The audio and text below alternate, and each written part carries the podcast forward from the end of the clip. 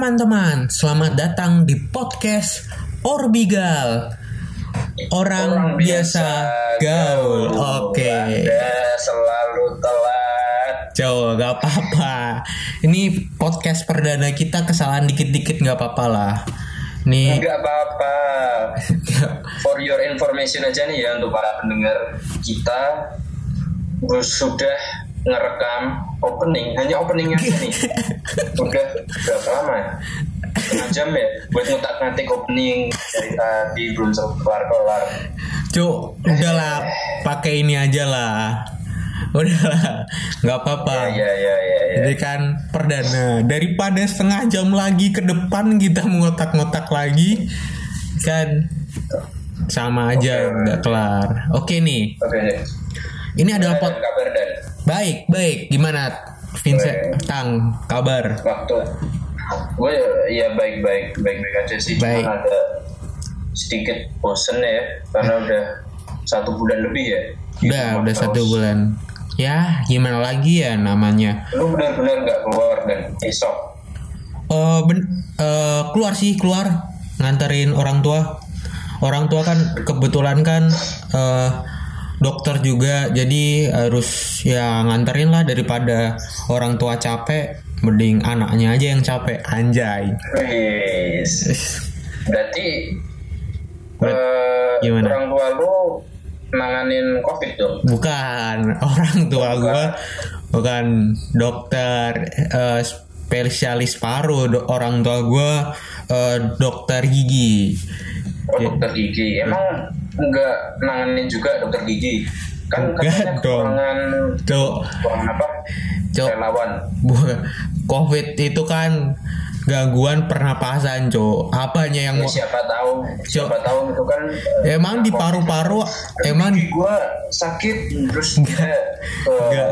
ke dokter gigi gitu kan nggak gitu sistemnya, Cok. Emang di paru-paru ada gigi ya?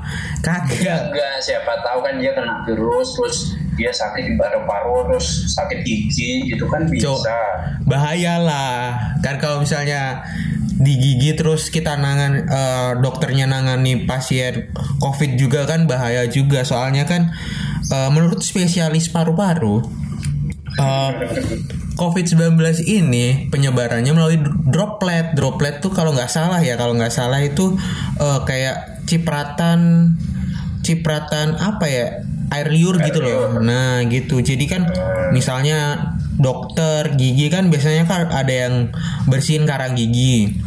Nah, kan ada alatnya. Alatnya itu kayak bersihin karang gigi. Jadi alatnya itu membuat eh, kayak apa ya? Kayak gas gitu loh membuat gas dari mulutnya orangnya itu. Oh, nah gitu. gasnya Nah, itu berarti yang berbahaya. sakit gigi gimana dong nah sekarang gitu. katanya sih eh, untuk tindakan untuk tindakan misalnya pencabutan dan lain-lain itu eh, di nggak nggak nggak melakukan tindakan dulu eh, memberi resep aja. Soalnya kan eh, dokter gigi juga ini kan juga apa ya juga riskan juga kalau misalnya melakukan itu makanya eh, melakukannya dengan memberi resep obat Hmm, gitu. Iya. Berarti orang lu pakai kan A- APD juga enggak? pakai dong Meriksa orang. pasti pakai semua harus pakai soalnya kan Oh, pakai. soalnya kan orang tua gue kan juga di puskesmas kan di puskesmas kan eh, harus apa ya harus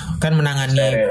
iya harus menangani pasien-pasien yang pasien-pasien juga kan dan kita tidak tahu pasiennya itu eh, ada covid apa enggak.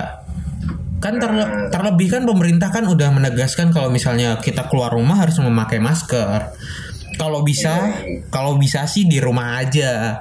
Kalau dalam keadaan mendesak aja yang keluar itu sih kata Sama kalau habis keluar cuci tangan sama mandi. nah iya kalau mau mainstream kalau rumahnya ada kolam renang ya cuci tangan renang Wow. mandi Wow, wow. gitu ya ya udahlah Besok kita perkenalin dulu dong dari tadi kita ngomong kagak kenal orang-orang cuk kenalin dulu Oke, oke. Lu dulu, Sob. oke gue dulu ya. Nama gue eh, Dani Sop. Bisa dipanggil biasanya sob eh eh sob gimana sob ya banyak orang yang manggil gue sob ayam sob kambing sob buntut dan sob sob lainnya. Tapi ini teman gue nih yang lagi ngomong ini dia juga punya panggilan yang menarik juga nih. Ayo perkenalin nih ayo Eh, nama gue bukan nama gue sih panggilan gue bisa dipanggil eh, kentang. Wow. Entah mengapa gitu ya. Eh, orang-orang pada manggil gue kentang nggak tahu gue kenapa itu. Padahal gue juga nggak mirip kentang kalau dilihat-lihat. Gue lebih mirip Leonardo DiCaprio. Cok, enggak muda. Nggak, nggak ada. Nggak ada. Leonardo DiCaprio panggilannya bukan kentang cok jugaan Jadi siapa tahu di tongkrongannya. Panggilnya kentang Cok Gimana? Nggak gitu dong. Leonardo DiCaprio kalau datang tongkrongan eh kentang anjir gimana? Box box office lu. Hah? gimana? Film-film lu. Gimana film? Film gimana lo? Oscar gimana? Bukan. sehat sehat. tang. Enggak gitu. Enggak enggak pas. Orang lu Orang luar negeri Panggilannya kentang anjir. Kagak pas Ya udah, kalau ngom- ngomongin film tadi Leonardo DiCaprio dan lain-lain, kita akan bahas nih 5 film seru yang cocok ditonton pada saat eh, pandemi ini. Kalau misalnya kalian yang lagi gabut, kagak ada kerjaan di rumah, diem aja, mending nonton ini film-film ini karena film ini juga eh, termasuk film-film yang bagus dari masa ke masa dan terlebih film ini juga memiliki rating yang tinggi, terus award-awardnya juga bagus-bagus dan lain sebagainya. Gimana tang? Kita akan bahas film nih menurut lu gimana? ya film film yang kita berdua rekomendasiin tuh kayaknya adalah film yang mesti kalian tonton Wih. setidaknya sekali dalam seumur hidup Sekali Karena dalam kalau lu belum nonton lu bakal nyesel abis coy ya. dan apaan sih? Yang dikatain temen gua harus ditonton sekali walaupun seumur hidup. Yang kalian misalnya amit-amitnya akan meninggal nonton dulu cuy. parah parah. Parah amit amit amit amit semoga sehat-sehat selalu guys. Sehat sehat sehat selalu. Parah, parah apalagi pada saat-saat seperti ini. Wah parah. Cuk, nggak gitu. Cuk, Parah. penasaran, Cuk. Maksudnya tuh kalau misalnya yang belum nonton ntar di peti itu penasaran, Cuk. Misalnya di kuburan eh, aduh pengen nonton. Aduh, aduh podcast Orbigal bahas apa ya nih film-film gua belum nonton lagi. Ya. Jadi penasaran nanti arwahnya, Cuk. Yo, yang penting lah saya doakan teman-teman semua sehat-sehat selalu dan jaga kebersihan dalam pandemi ini. Semoga kita bisa survive dari pandemi ini dan kita bisa kembali lagi beraktivitas kayak hari-hari sebelumnya. amin amin, Amin, amin. langsung aja sob Siap. Eh, film pertama ini eh, cukup cukup lawas yaitu diproduksi 2002. Namun film ini juga eh, termasuk film yang legenda dan film ini juga mengajarkan kita sebuah apa ya? Sebuah arti sebuah arti yang eh, membuat kita tuh jadi kayak lebih hati-hati bisa terus kreatif bisa. Kita ngomong ke orang sosial kita juga ngomong ke orang itu termasuk juga bisa. Ini tuh sebenarnya tuh film ini sangat-sangat keren sih pemerannya aja juga termasuk yang terkenal juga seperti mirip sama saya waktu enggak eh, waktu muda cowok enggak kan udah dibahas nggak mungkin udah yaitu filmnya adalah Filmnya adalah Catch Me If You Can. Tangkap saya jika kamu bisa. Bener kagak? Bahasa Inggrisnya bener gak? ya, ya, ya. Iya. Jadi pemerannya adalah Leonardo DiCaprio dan Tom Hanks. Dan sutradaranya itu cukup terkenal yaitu Stephen Sp- Sp- aduh susah cok. Spielberg Steven Spielberg Nah, Stephen Spielberg. Jadi dia lu tahu nggak sih Stephen Spielberg ini main film apa aja yang udah dibuatnya, udah diproduksinya sama Stephen Spielberg ini? eh apa ya Apa aja sih sob? Nah, Kayak gua kasih tahu dah. Tahu sih.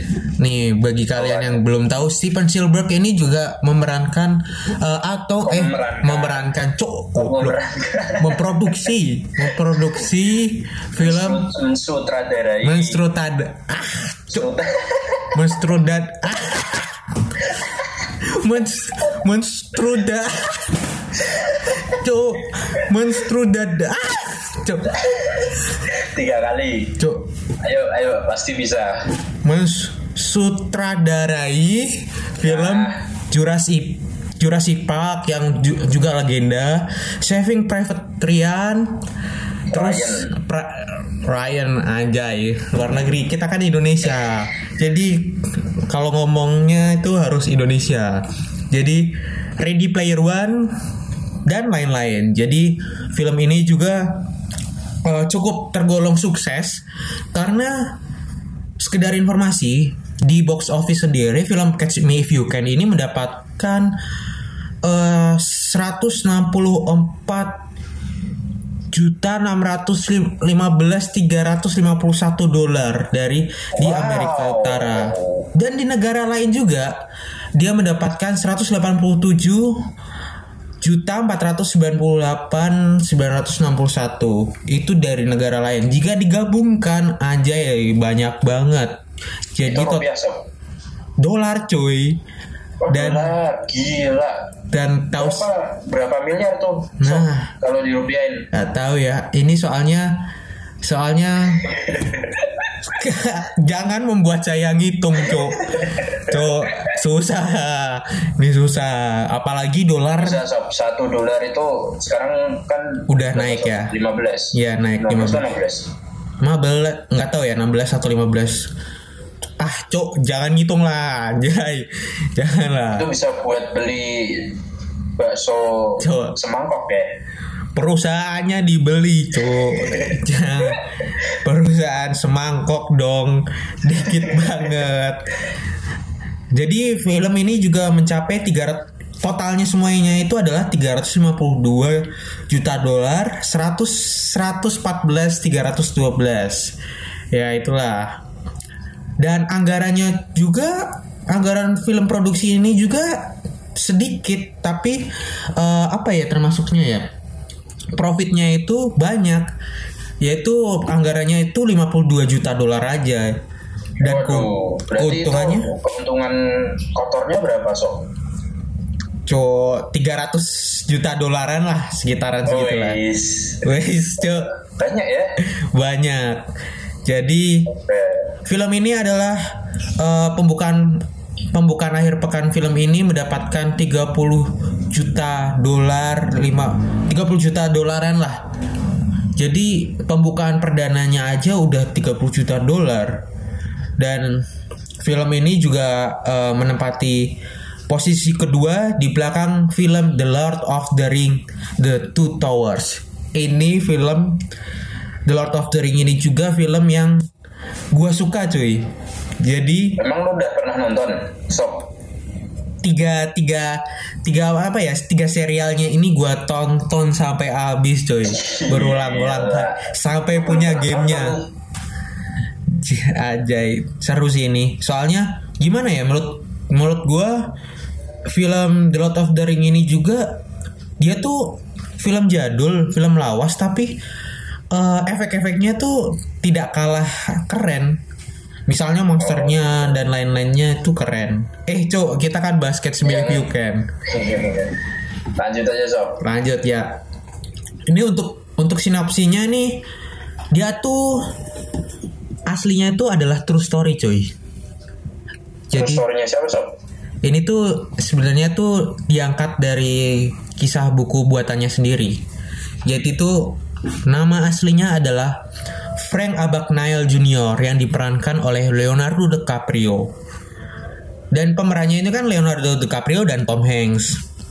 Ya, Frank yang Abagnale Jr. yang sekarang ini dia adalah sekarang dinobatkan sebagai duta besar A kan orang luar negeri kan A kan dipan- dibacanya A kan.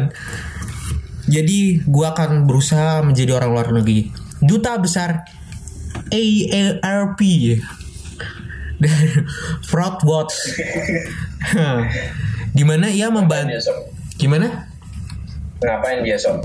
Sebagai duta besar ngapain? karena dia tuh membantu menyediakan program online dan forum komunitas untuk mengedukasi konsumen tentang cara melindungi melindungi diri dari pencurian identitas dan kejahatan di dunia maya. Seperti yang Biar udah ada nganu ya, yang lain. Nah, jadi tuh dia tuh belajar dari pengalamannya dia sendiri, ya kan? Oh, oke. Jadi tuh dia Jadi tuh dia mau membantu gitu ya, Nah. membantu orang-orang gitu ya. dia akan membantu orang-orang juga supaya tidak ada kayak penipuan-penipuan eh, cek cek palsu lagi supaya tuh aman lah. Dan tidak kalah seru film ini juga dimenangi oleh eh, banyak sejumlah piala yaitu awardnya adalah pada Academy Award ke-75 Christopher Walken dan John Williams dinomasikan dinominasikan untuk aktor pendukung terbaik dan scoring original terbaik. Nah, gimana? Scoring original, tahu nggak lu apa? Gak tahu cuk. Scoring original itu eh, kayak suara-suara yang ada di oh, pak. Kayak efek-efek background gitu. Iya efek-efek sound terus juga soundtracknya suara-suaranya gitulah pokoknya. Jadi keren juga ya. Yoi. Gimana kalau teman-teman gimana nih? Jadi pengen menontonkah Catch Me If You Can atau sebaliknya? Enggak dulu. Komen aja di bawah. Nggak ada komen cow ini podcast cow nggak ada tombol Ya, komen. kan kita bisa lihat komen-komennya kalau ada sih. gimana cow nggak ada. Nggak ada cow emang ada ya?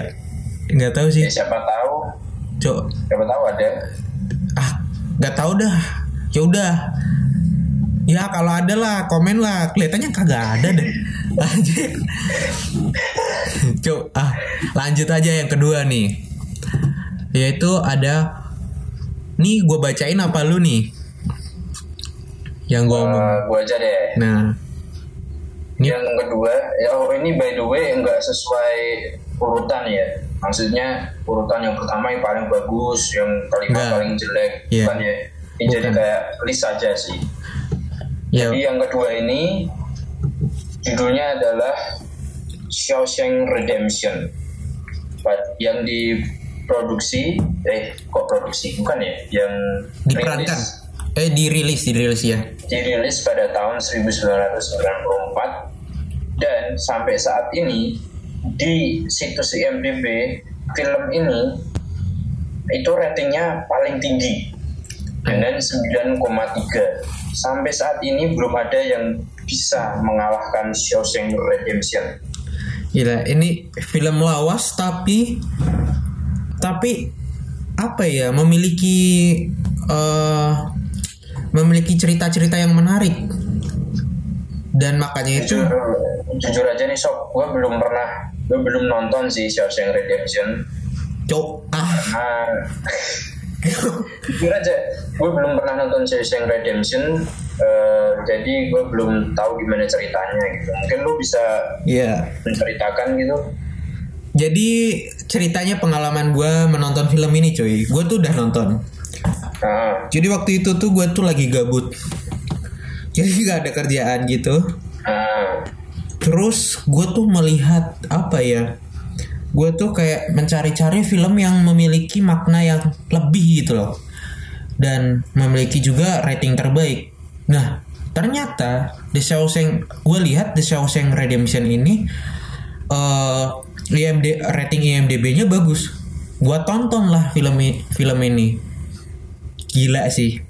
Ini film bakal ngajarin kita sesuatu yang baik juga ini film film ini juga eh, kayak apa ya kayak membuat gue tuh kayak ada di film itu makanya nggak salah kalau misalnya IM ratingnya itu gede juga jadi tuh filmnya ini tang gue ceritain ke lo ya ya, eh, jangan cerita semuanya dong. ya gue Nanti spoiler dong. gue per sinopsis dikit lah Jadi Oke, tuh ayo film ini tuh diceritakan seorang bengkir bengkir ter, bengkir anjay bang bang bang apa ya kayak banker tuh eh. Bengkir tuh kayak apa ya? Bengkir. orang yang kerja di bank ya Iya, Iya kan? kayaknya. nah ini tuh eh, diperankan oleh Andy Tim Tim Robbins. Tim Robbins itu apa ya? Eh, aktor terkenal juga ya tang? Tim- Eh, enggak sih, eh, enggak tahu sih. Gue kayak belum pernah Tim Robbins ini Tim Robbins ini tuh dia tuh adalah pemeran film terbaik coy terus pemeran film ini. iya dan itu tuh dia tuh sebagai apa ya di Tom, Tim Robbins ini dia tuh salah satu salah satu eh, apa ya tokoh utamanya. Jadi itu dua orang tokohnya yaitu Morgan Siapa Freeman itu, dan Tom Rob Tim Robbins ini. Lu kenal kan Morgan Freeman? Oh iya kalau Morgan Freeman itu mah legend banget itu. iya. Jadi eh, Tim Robbins ini dia memerankan sebagai Andy Dufresne jadi tuh ceritanya tuh dia bangkir terus tuh dia tuh harus mendekam di penjara karena kasus pembunuhan istrinya sendiri coba bayangin dah jadi tuh Iya. gimana ya, ya ya memang harus kan. iya kalau sih dia ngebunuh istrinya sendiri ya dia harus dipenjara dong. Iya, tapi ini nggak uh, complicated sih uh, tentang cerita ini juga. Terus pertemuannya ini menjadi pertemanan yang baik dengan seorang napi bernama Alice atau Red Trading yang membuat kehidupannya di penjara lebih baik yaitu Morgan Freeman. Si Morgan Freeman ini kan juga istilahnya tetuah lah ya apa ya udah lama juga di penjara. Terus meski film ini juga apa ya memiliki makna yang luar biasa, ini pendapatan filmnya ini juga anggarannya lumayan juga. Yang apa ya? Film ini dipuji sebagai eh, berbagai kritikus dan masuk dalam nominasi penghargaan dan laris di semua televisi, VS, VHS, apa sih VHS, DVD dan Blu-ray. Lu tahu kan dulu PS masih itu apa? Vi- nggak tahu PS deh. VHS itu kayak apa ya? Se vir- virtual kah? Virtual. Apa ya? Eh, video system. Oh yang kayak kaset hitam. Ya, kaset hitam gede. Itu VHS. Oh, oh. Kan zaman dulu kan belum ada apa ya? Eh, kayak apa ya? Kayak eh, CD gitu. Bu- ya kayak dulu udah ada DVD. Zaman dulu kayak belum ada Netflix, terus film-film platform lainnya, streaming lainnya. Terus Oh. film ini termasuk ke 100 tahun 100 100 movies 10 tahun anniversary edition disusun oleh American Film Institute. Dan Oh, award udah apa ya kayak udah terbukti lah ya ini. udah terbukti. yang Udah termasuk apa ya, top. Top Film yang top ya. Iya, soalnya kan nggak ada yang ngalahin kan ratingnya 9,3 gila nggak sih itu gede banget itu. Menurut lu Sob, menurut lu eh, gimana perannya Morgan Freeman dan Tim Robbins itu gimana? Mereka memerankan karakternya itu gimana Sob? Dia memerankan karakternya tuh supaya kita tuh yang para penontonnya tuh terbawa eh, perasaannya seperti ada di penjara itu cuy. Gila nggak sih? Oh gitu. Jadi gue nonton tuh kayak kayak berpikir juga terus kayak misalnya mikir eh, kalau misalnya melakukan eh, ini apa ya apa yang akan terjadi? Kayak gitu. Kan soalnya kan si tim si tim Robbins ini kan kayak eh, dia tuh kayak berpikir ke depan gitu loh apa yang akan terjadi. Gilanya itu sih keren. Kalau dari segi sinematografinya gimana Sob? Di segi sinematografinya itu aja dia menang di eh 20 2020 Awards 2015 kategori The Best Screenplay atau The Best Cinematography nggak dapat diungkiri lagi kalau misalnya film ini film Itu terbaik juga 2015 itu awardnya.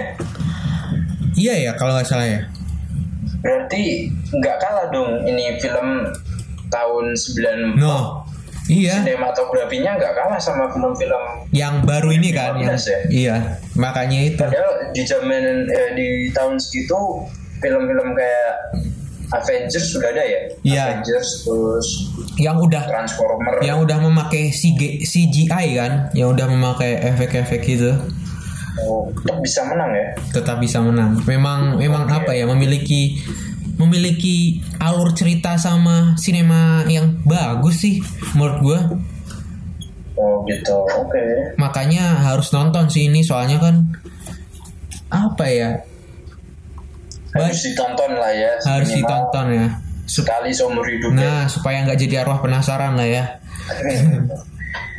ini Lanjut sob. lanjut yuk ke tiga Inception nih lu aja dah yang jelasin soalnya gua belum pernah nonton Ini kita bikin list kok gini ya. Yang satu udah nonton, yang satu belum nonton. Parah gua belum nonton cuy Podcast apaan? aja eh, eh cuk jangan jelek-jelekin podcast kita dong Habis ini lu nonton ya Inception? Gua pasti nonton. pasti kan gua kan lagi gabut Pasti. nih apa gua nonton sekarang aja ya Ya jangan dong, kita lagi bikin podcast. oh iya iya benar-benar ya udah lanjut lanjut Oke, Inception ini, nah Inception ini pemerannya itu mirip sama gua waktu Aco. dia muda. cuk jangan jangan lagi lah cuk ah udah nambah Garing ya, udah garing gini. udah udah dipakai dua kali dong jangan dipakai Tiga lagi kali.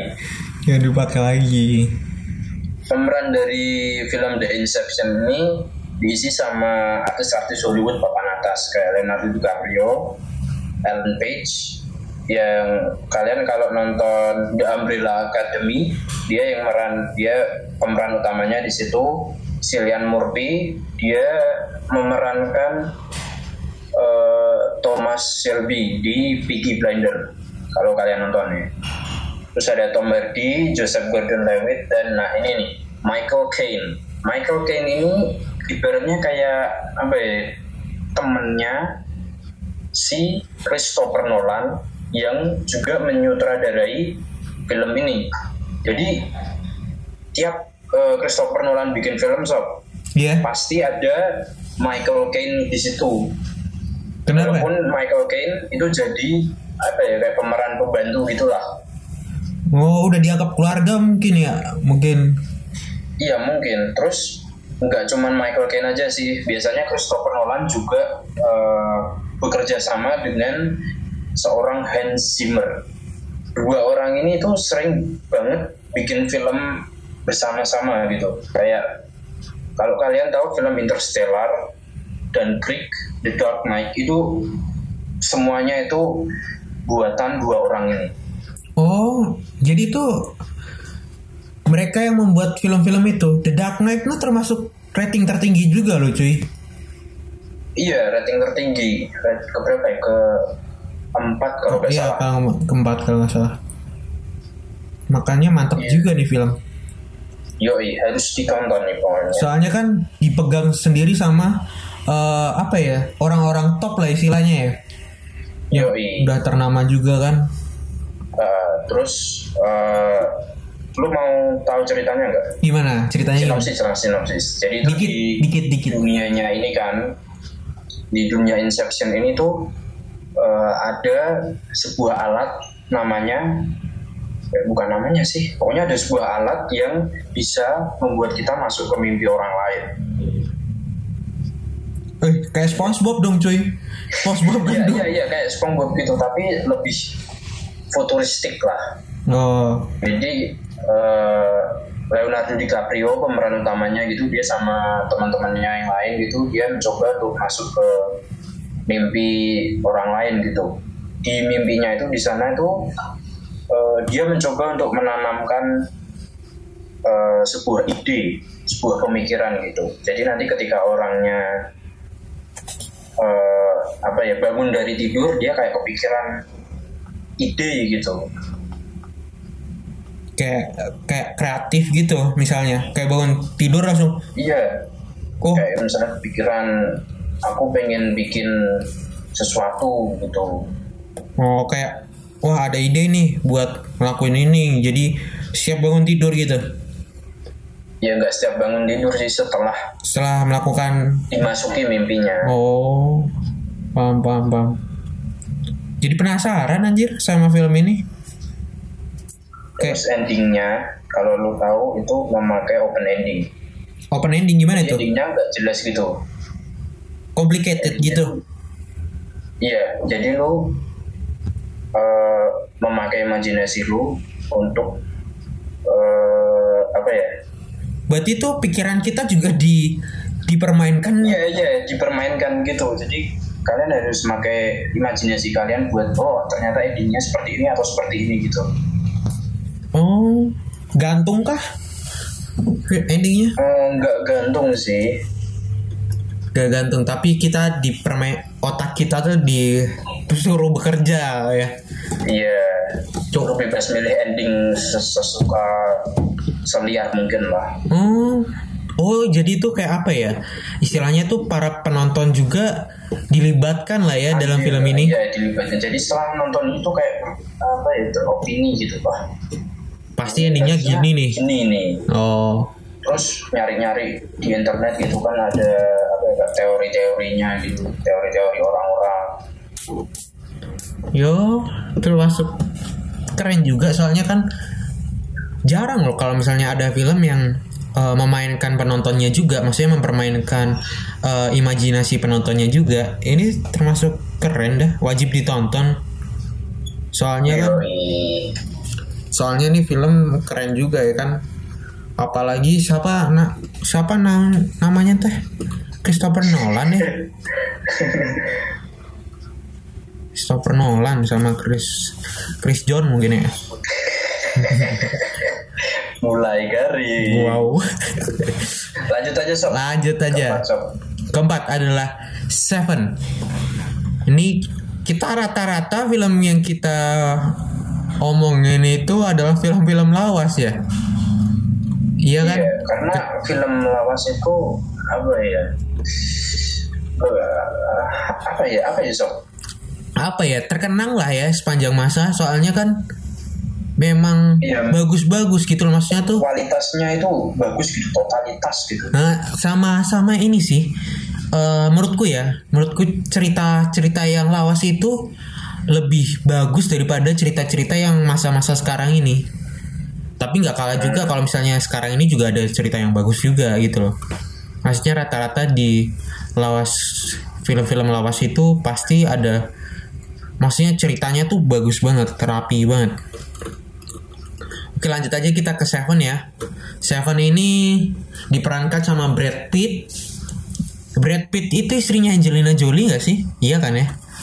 Udah udah udah pisah coy. Oh udah bisa Brad Pitt Terus Morgan Freeman sama Kevin Spacey Morgan Morgan Freeman Freeman lagi. Ini orang memang Legenda banget ya.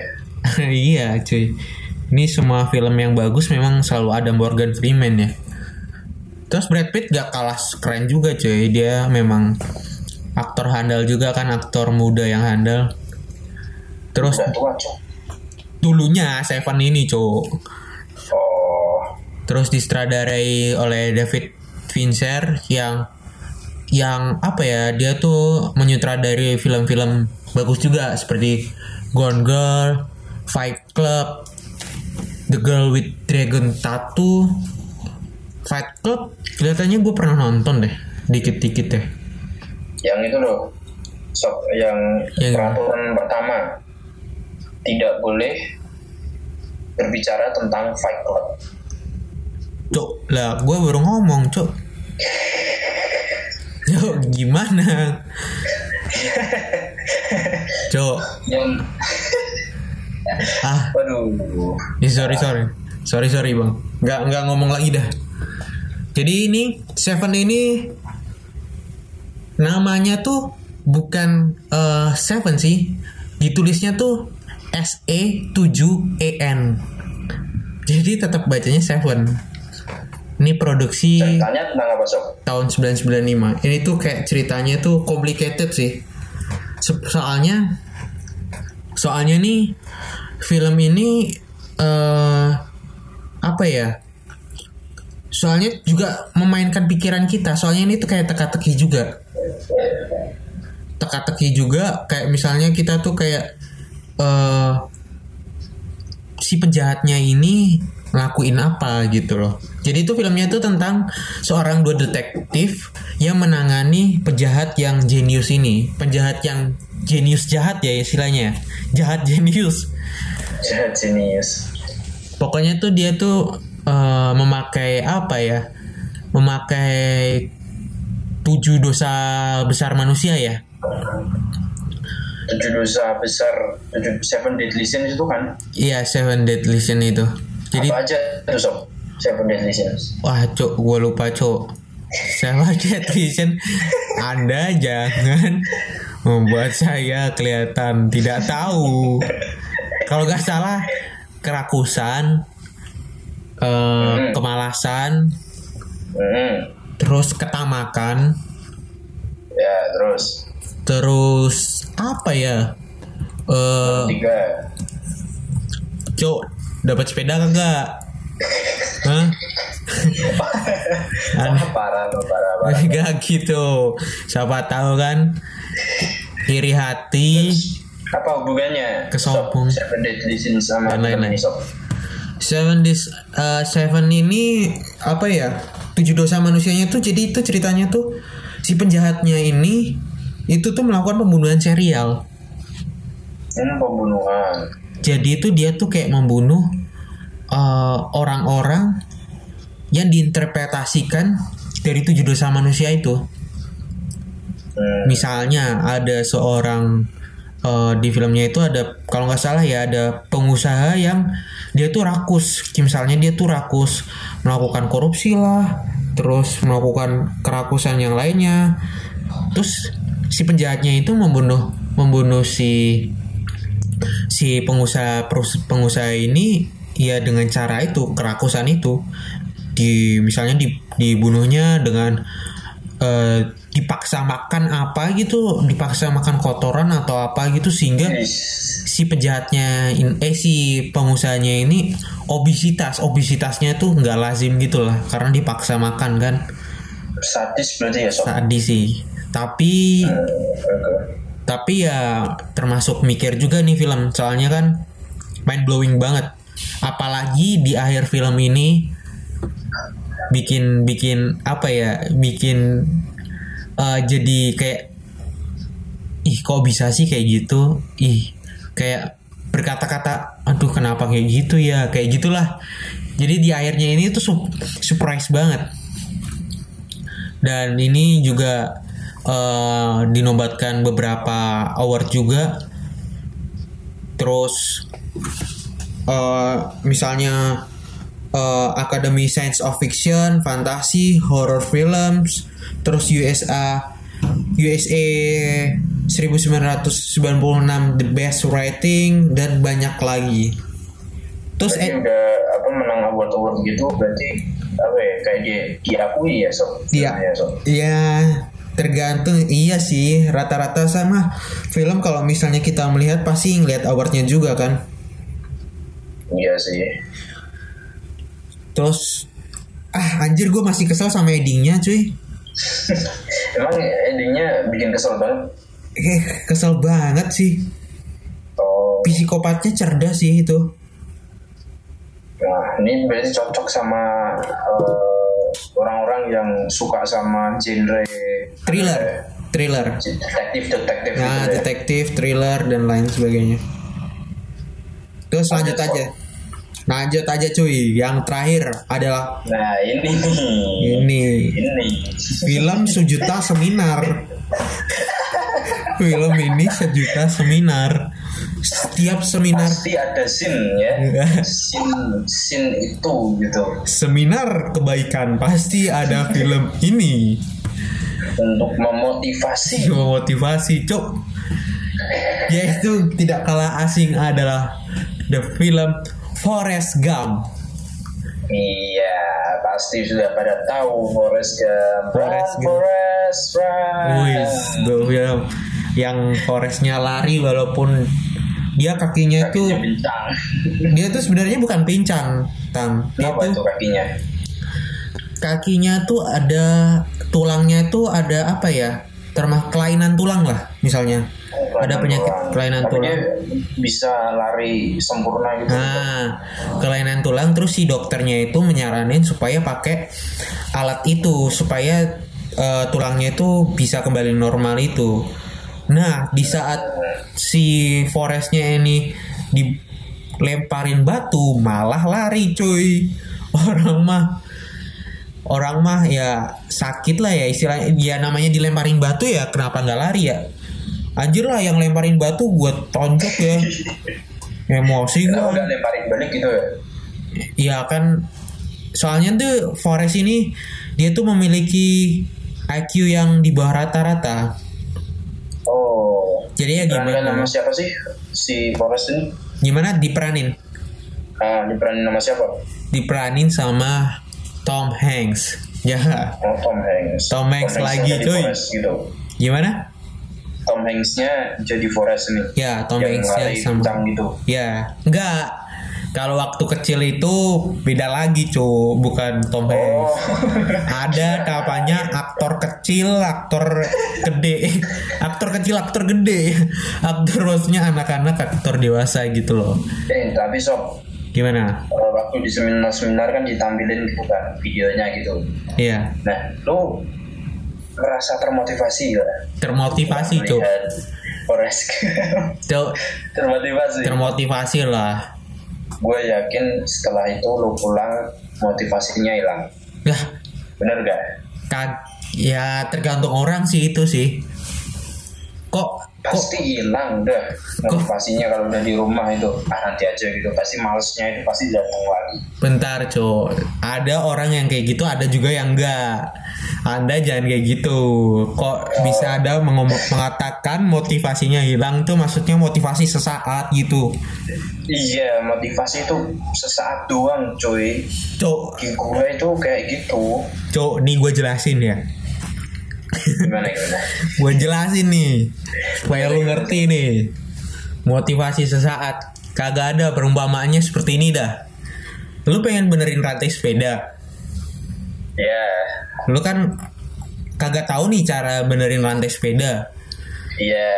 Terus dia tuh kayak apa ya tiba-tiba ada ada kayak film lah gitulah yang memotivasi gitu kan dia tuh ada film memotivasi atau video lah. Dia tuh searching video yang memotivasi lah ya. Video misalnya ada eh, apa ya orang yang yang dari nol jadi pengusaha besar gitu kan. Kayak Nah. Forrest Gump gini gimana? nah kayak Forrest Gump ini kan. Forrest Gump ini kan termotivasi gitu? Ya termotivasi. Jadi dia tuh ada gerakan wah gua harus benerin rantai sepeda ini nih jadi kayak ada gerakan pengen benerin rantai sepeda yang penting ada gerakannya Cok, itu enggak cok gimana Kenapa- Kenapa dia nggak bisa ngebenerin, ngebenerin rantai sepeda? Kenapa dia mah nontonnya Forrest Gump? Ya harusnya dia nyari video bagaimana cara membenarkan rantai sepeda. Bukannya nonton Forrest Gump dong anjing. cuk cuk iya cuk. Goblok. Iya iya kenapa ya? Cuk kan gak gitu. Cuk kan dia kan itu. Kan ada gerakan cuk. Enggak, enggak, enggak. Misalnya dia- Enggak masuk. eh. Enggak masuk. masuknya gimana? Ya masuk lah Enggak, enggak, enggak, enggak. dia tuh lagi enggak.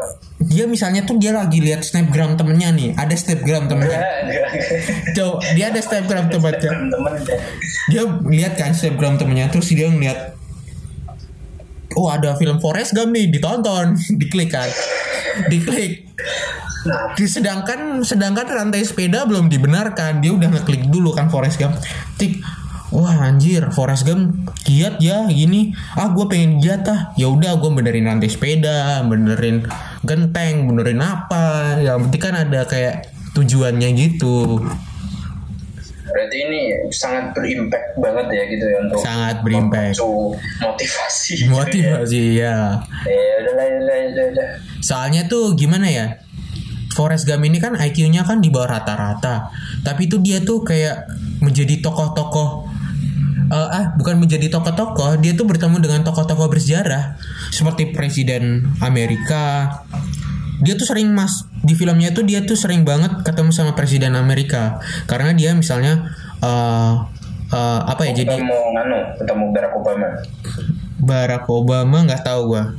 Kalau nggak salah presiden yang lama deh. Dia tuh kayak apa ya? Misalnya ikut perang dunia kedua. Dia jadi dapat eh, Medal of Honor ya kalau misalnya ikut perang ya. Itu Medal of Honor itu anu sih apa? Game cok. gua tahunya game. Tertinggi yang bisa dikasih eh, Amerika. Nah itu pokoknya medal-medal gitulah.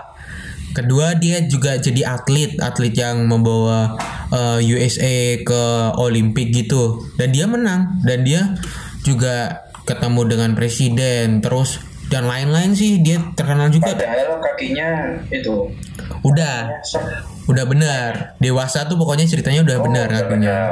Oh, iya, iya. Nah, gara-gara itu si kakinya itu walaupun dia kayak me- punya penyakit kayak gitu waktu kecil, dia tuh ada scene kecilnya itu ada potongan scene-nya itu dia tuh lari dari mengitari seluruh Amerika, cuy.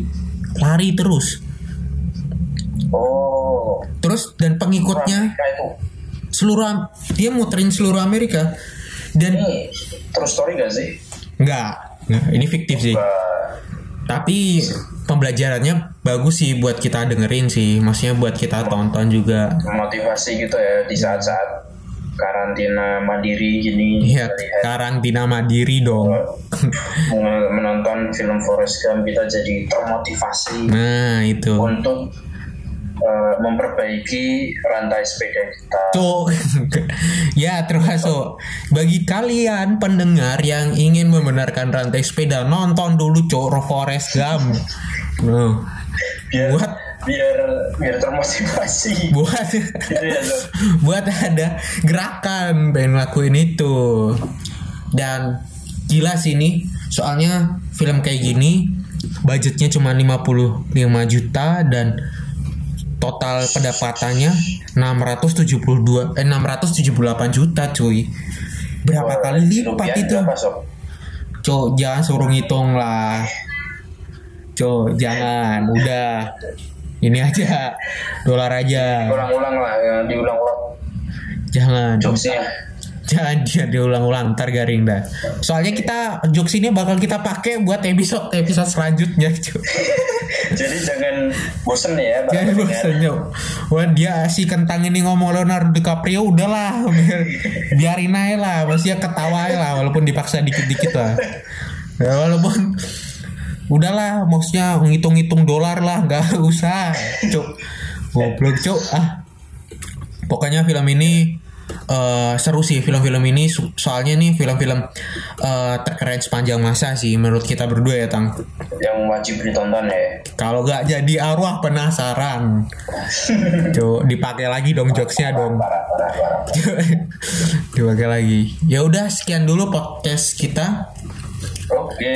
Oke, saksikan terus podcast-podcast episode-episode berikutnya. Stay tune terus di platform-platform yang akan kita tampilkan. Oke, goodbye. Goodbye. Bye.